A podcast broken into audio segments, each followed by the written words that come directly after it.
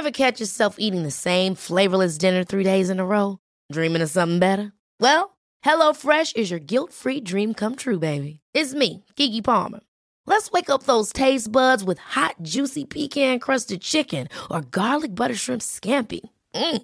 Hello Fresh. Stop dreaming of all the delicious possibilities and dig in at HelloFresh.com. Let's get this dinner party started. It's that time of the year. Your vacation is coming up. You can already hear the beach waves, feel the warm breeze, relax, and think about work. You really, really want it all to work out while you're away. Monday.com gives you and the team that peace of mind. When all work is on one platform and everyone's in sync, things just flow wherever you are. Tap the banner to go to Monday.com.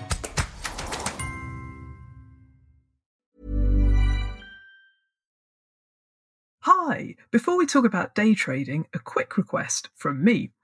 We're making a podcast about the Bank of Mum and Dad. I'm looking for a guest who's preparing to buy their first home, and I'd also like to speak with the parent who's helping them with the deposit. Interested to know more? Email me money at ft.com. Now, on with the show.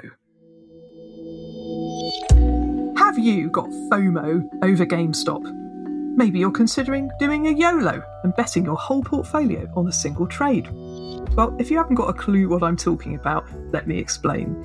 This episode is all about the phenomenon of day trading, which has taken off under lockdown, with young investors sharing tips in chat rooms, spurred on by FOMO, the fear of missing out.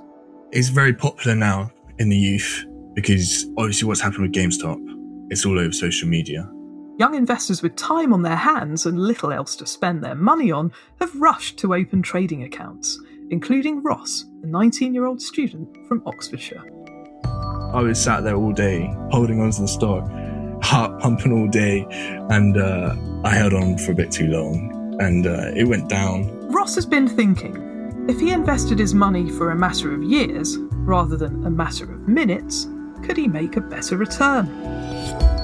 Welcome to Money Clinic, the weekly podcast from the Financial Times dedicated to tackling real life financial issues.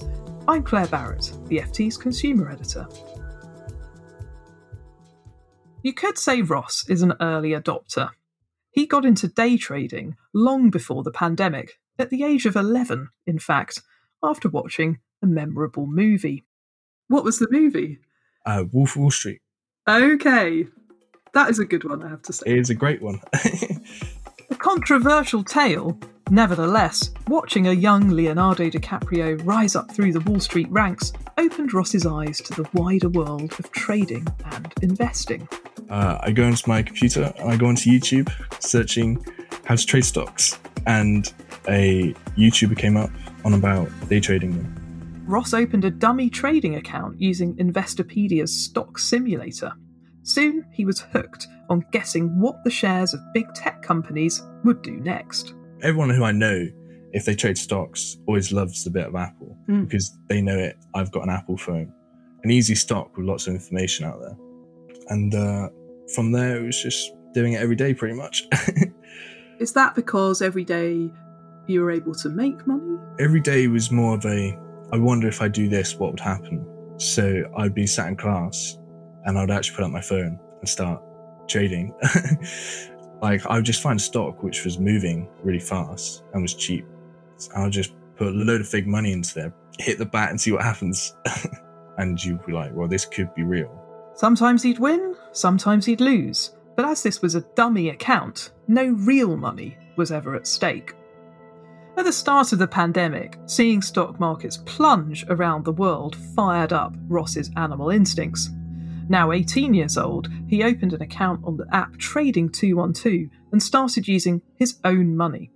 He turned to messaging boards and YouTubers for trading tips, and he wasn't the only one. An army of users from the social media platform Reddit is turning the stock market on its head. big guys shorting this and smaller players, retail investors buying it and making windfall profits, at least on paper. For example, one of our witnesses here, Mr. Gill, or should I say Roaring Kitty, turned $53,000 into almost $50 million. And that's what you would call some deep, you know what value. It was coming from Wall Street Bets on Reddit, which the hype was GameStop, and uh, the other one was AMC. There's people in there which say, "Yeah, I will do YOLO and put a lot of money into it and see what happens." A YOLO, explain. Uh, YOLO, you only live once, and you put a very large amount of money into a stock. That is a gamble in my eyes. Ross was one of hundreds of thousands of traders around the world betting that shares in the US movie theatre operator would rise. And so everyone's come over to AMC from GameStop trying to catch the next wave, let's say, which I partly rode out and made a little profit on, but it was very risky. And how much did you make from that particular trade? Around £230, And that took you how long? uh, about five minutes. Yeah. I had to just go do what I had to do and take it off the table and just leave it because I would have been burnt. For this reason, many serious investors consider trading to be gambling, and Ross is aware of the risks. Tell me about a trade that went a bit wrong. Gosh, I think. Uh, so there was an American company, Genius Brands. I was sat there all day holding onto the stock, heart pumping all day, and uh, I held on for a bit too long, and uh, it went down. And the biggest loss for me at that point in time, Ross lost a quarter of his portfolio, at that time around a £100. as a student, it's a lot of money, but it's also a lot of money which I'd spend on a night out. so chucking out, let's say, a stock now is so much better than going on a night out. Under lockdown, Ross obviously can't spend his money on a night out. However, he has spent an awful lot of time watching the markets. From the UK markets opening, I would sit there from nine thirty all the way till you know three o'clock, or from the US markets at two thirty, I would I would sit there all the way to ten o'clock. and it's something which I really wanted to take serious, so I was really willing to put in the time, partly on nerves as well. That's dedication. But recently, Ross has been thinking that he'd like to spend his time learning about investing in a different way. when I was learning, I was learning from YouTube, reading articles, I was reading blogs, and I couldn't get access to deep down information. So I would start reading books. It's a complete different ballgame because you're looking at inside a company's finance and its health. Ross has decided that from now on, he'll invest 90% of his portfolio for the long term and keep back 10% for riskier trading. But when it comes to working out a strategy, he needs a little help from our podcast experts. I really want to know how do I take my investments and strategy from being short term to even longer term and uh, avoid the get rich quick schemes, which I'm able to avoid, but it's getting harder and harder to differentiate between the two now.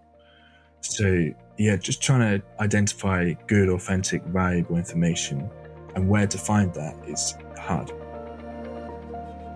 The great thing about Ross is that he's really got the investing bug. Trading is something that excites him, but I'm keen to encourage him to learn more about the long term benefits. So is my first expert, Merryn Somerset Webb, who's been writing a column in the FT Weekend for over 10 years and is the most enthusiastic person about investing that I know. So, first, Merryn, I want to talk to you about how trading has just taken off under lockdown. We've seen the Wall Street bets phenomenon, trading in companies like GameStop. That has got many, many young people interested in stock markets for the first time. But does this please you or worry you? A mixture of both, shall I say. A lot of people have more cash knocking around than they used to have, and an awful lot of people have more time than they used to have. And of course, the markets have been absolutely fascinating for the last year. And so I am thrilled when I see new accounts being opened and I see young people starting to invest. The concern is that they're trading. They're using it like a game. And a lot of people who haven't much experience in the markets have very little experience of losing money in the equity markets, which can happen incredibly quickly and be very upsetting. And what I worry about is the possibility that we could see a mini crash and that would then put people off long term. That certainly wouldn't put off Ross, who's hungry to learn more and is happy to put in the hours learning about how to build a portfolio of investments to hold for the long term. Don't forget, he told me he could happily spend a whole day looking at how stock market prices fluctuate. But is that a good use of his time? The thing you really have to remember is that this is very, very time consuming. There is a reason why people outsource this stuff to professionals because you need to know each company really, really well. So the first thing is do you have the time? Can you do the research? So, you know, mm. what you don't want to do is, is when you're trying to invest for the long term is to get into a mentality of watching stuff all the time. And you don't need to review your portfolio every day. You only need to do it every three to six months unless you see something dramatic changing from the information you had when you first went in. That will be quite a change for Ross in his move from day trading to investing. And picking shares of companies to invest in for the long term is tricky. You may think you're the cleverest person in the world. There have been an awful lot of investors before you who think they are the cleverest person in the world. But in the main, most fund managers get an awful lot of stuff wrong all the time. so, with that in mind, you've got to be diversified. Diversifying is all about spreading your risk. So, if one investment goes wrong, you won't lose your shirt. So, you have to be divided up between sectors, divided up between countries as well. You're not just in one country here. But then you really can't have more than 20 or 30 stocks because you can't follow them all, you can't watch them all, certainly not if you have a job of any kind. And the benefits of diversification kind of disappear after a certain amount of time. So Ross tells me that he's going to put 90% of his portfolio into pursuing longer term investing ideas, but he wants to keep 10% of it back for mm-hmm. trading. Mm-hmm. Now, do you think that there should ever be a place for that kind of trading in someone's portfolio, even if it is a smaller amount. If he enjoys it, absolutely.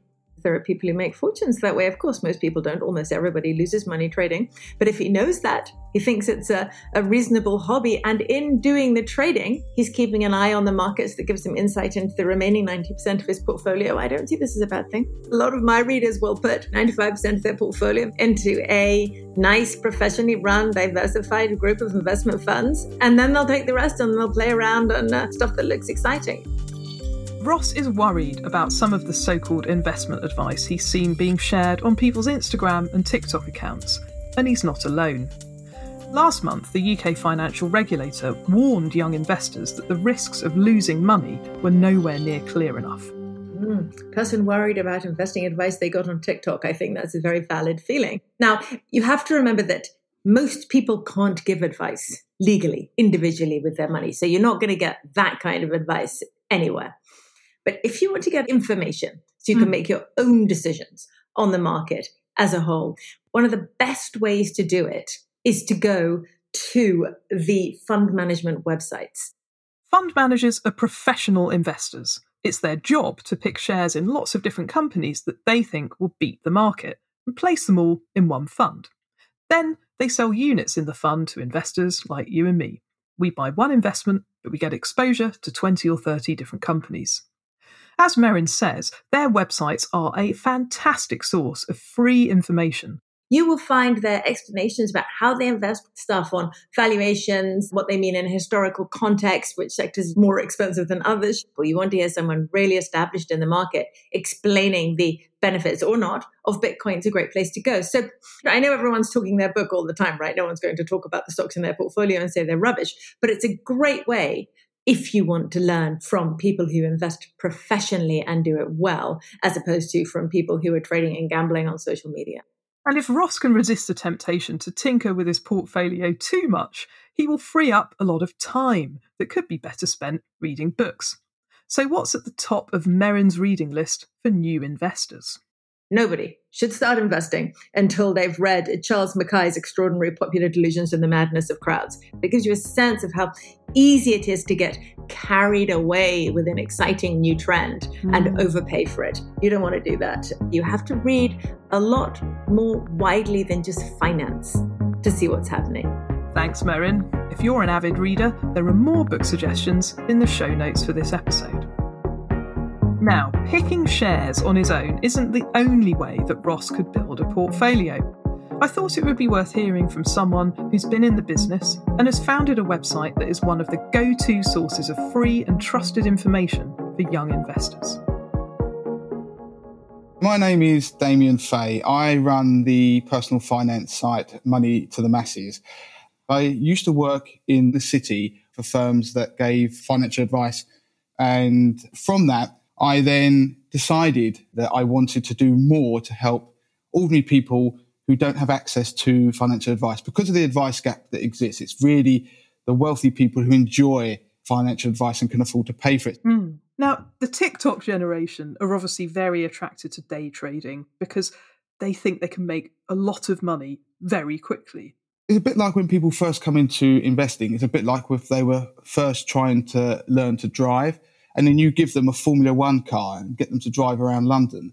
Then the chances are they're probably going to have an accident or if they don't, they're going to think they never want to drive again. So that's kind of what we're seeing with this TikTok generation. They're getting excited about the potential returns that they're being told they can get, but the dangers aren't being explained. And so what's happening? People are having the accidents and losing money, or they're just thinking, no, this isn't for me, and therefore are put off investing altogether.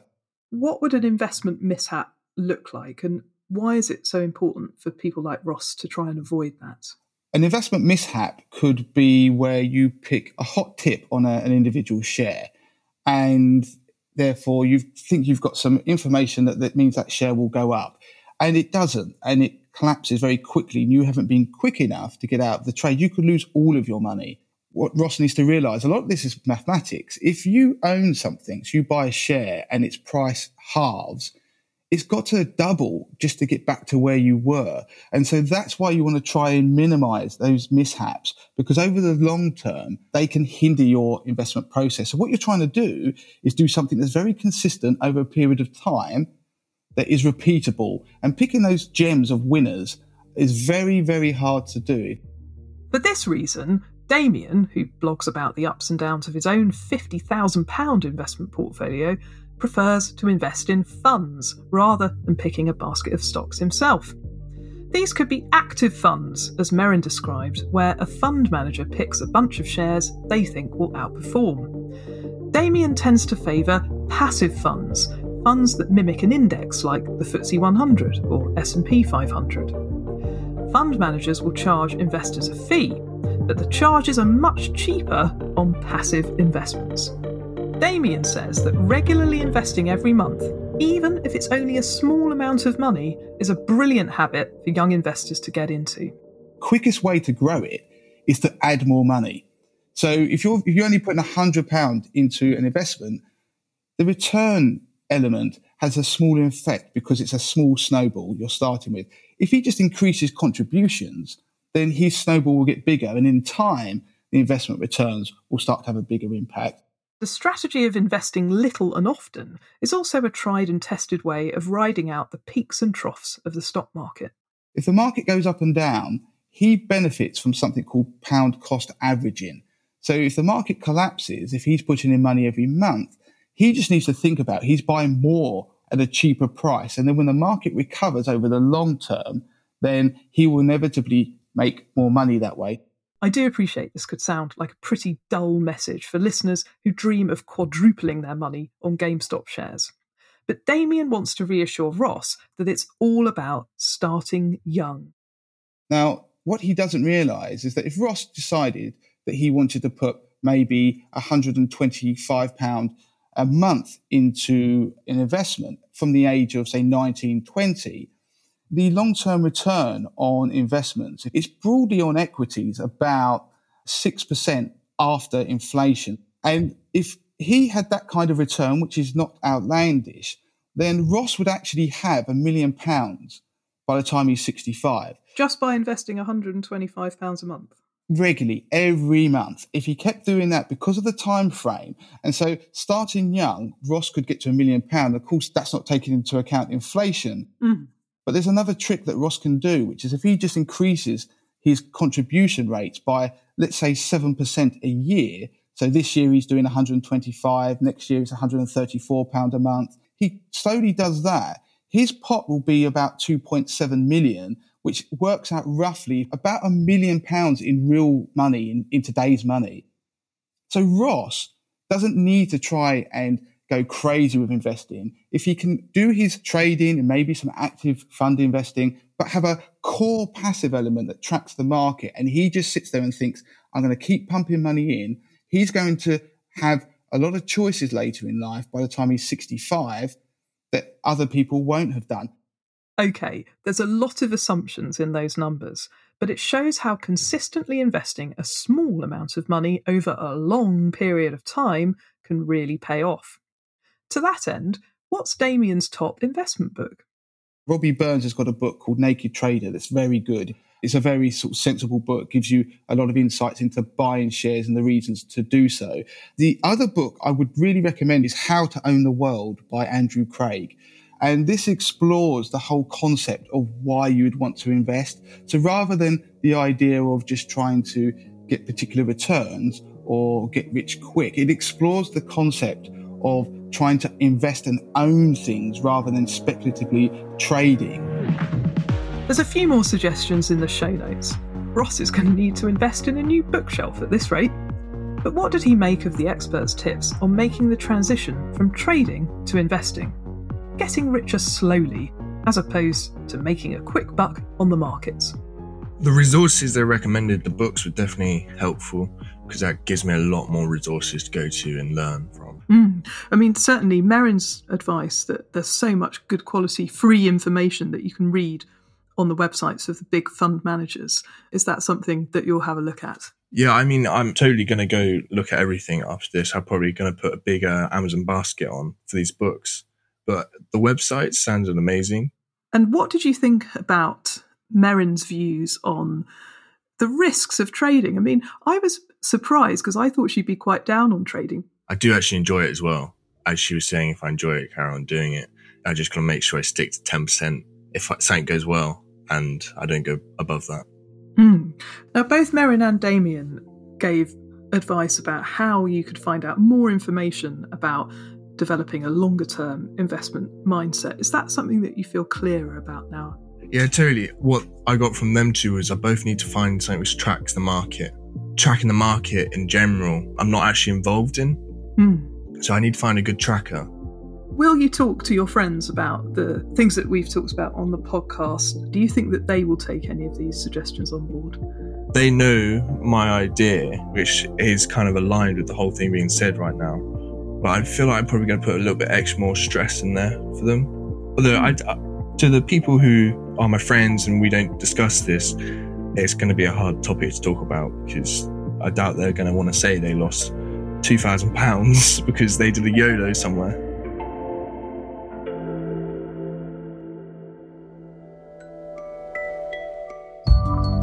That's it for Money Clinic with me, Claer Barrett, this week, and we hope you like what you've heard. If you do, spread the word leave us a review. If you would like to chat with me on a future episode of the show and get some expert thoughts on a money issue that's been bugging you, then email me. Our address is money at ft.com. You can also take a peek at our website, ft.com slash money, grab a copy of the FT Weekend newspaper, or follow me on Instagram. I'm at Claer B. Money Clinic was produced in London by Josh Delamere and Persis Love. Our sound engineer is Breen Turner, and our editor is Amy Keane, and the original music is by Metaphor Music. And finally, just so you know, the Money Clinic podcast is a general discussion around financial topics and does not constitute an investment recommendation or individual financial advice. For that, you need to find an independent financial advisor. That's the small print over and done with. See you back here next week. Goodbye.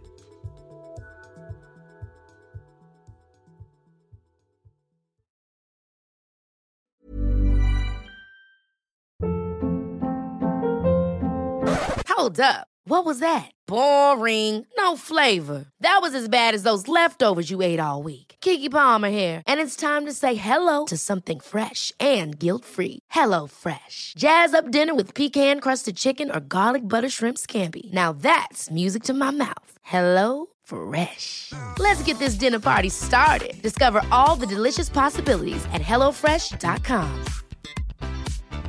Prescription products require completion of an online medication consultation with an independent healthcare provider through the LifeMD platform and are only available if prescribed. Subscription required. Individual results may vary. Additional restrictions apply. Read all warnings before using GLP-1s. Side effects may include a risk of thyroid C-cell tumors. Do not use GLP-1s if you or your family have a history of thyroid cancer. If you've struggled for years to lose weight and have given up hope, did you know you can now access GLP 1 prescription medications at trylifemd.com? We're now offering eligible patients online access to GLP 1s, the breakthrough prescription medication that can help you lose body fat and weight. Listen to what people are saying. It's fun to put on jeans that you couldn't get into six months ago.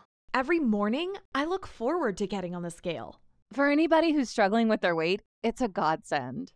And here's the best part your insurance may cover 100% of the cost of your medication. So go to trylifemd.com to have your eligibility checked right now. Get started today at trylifemd.com. That's T R Y L I F E M D.com.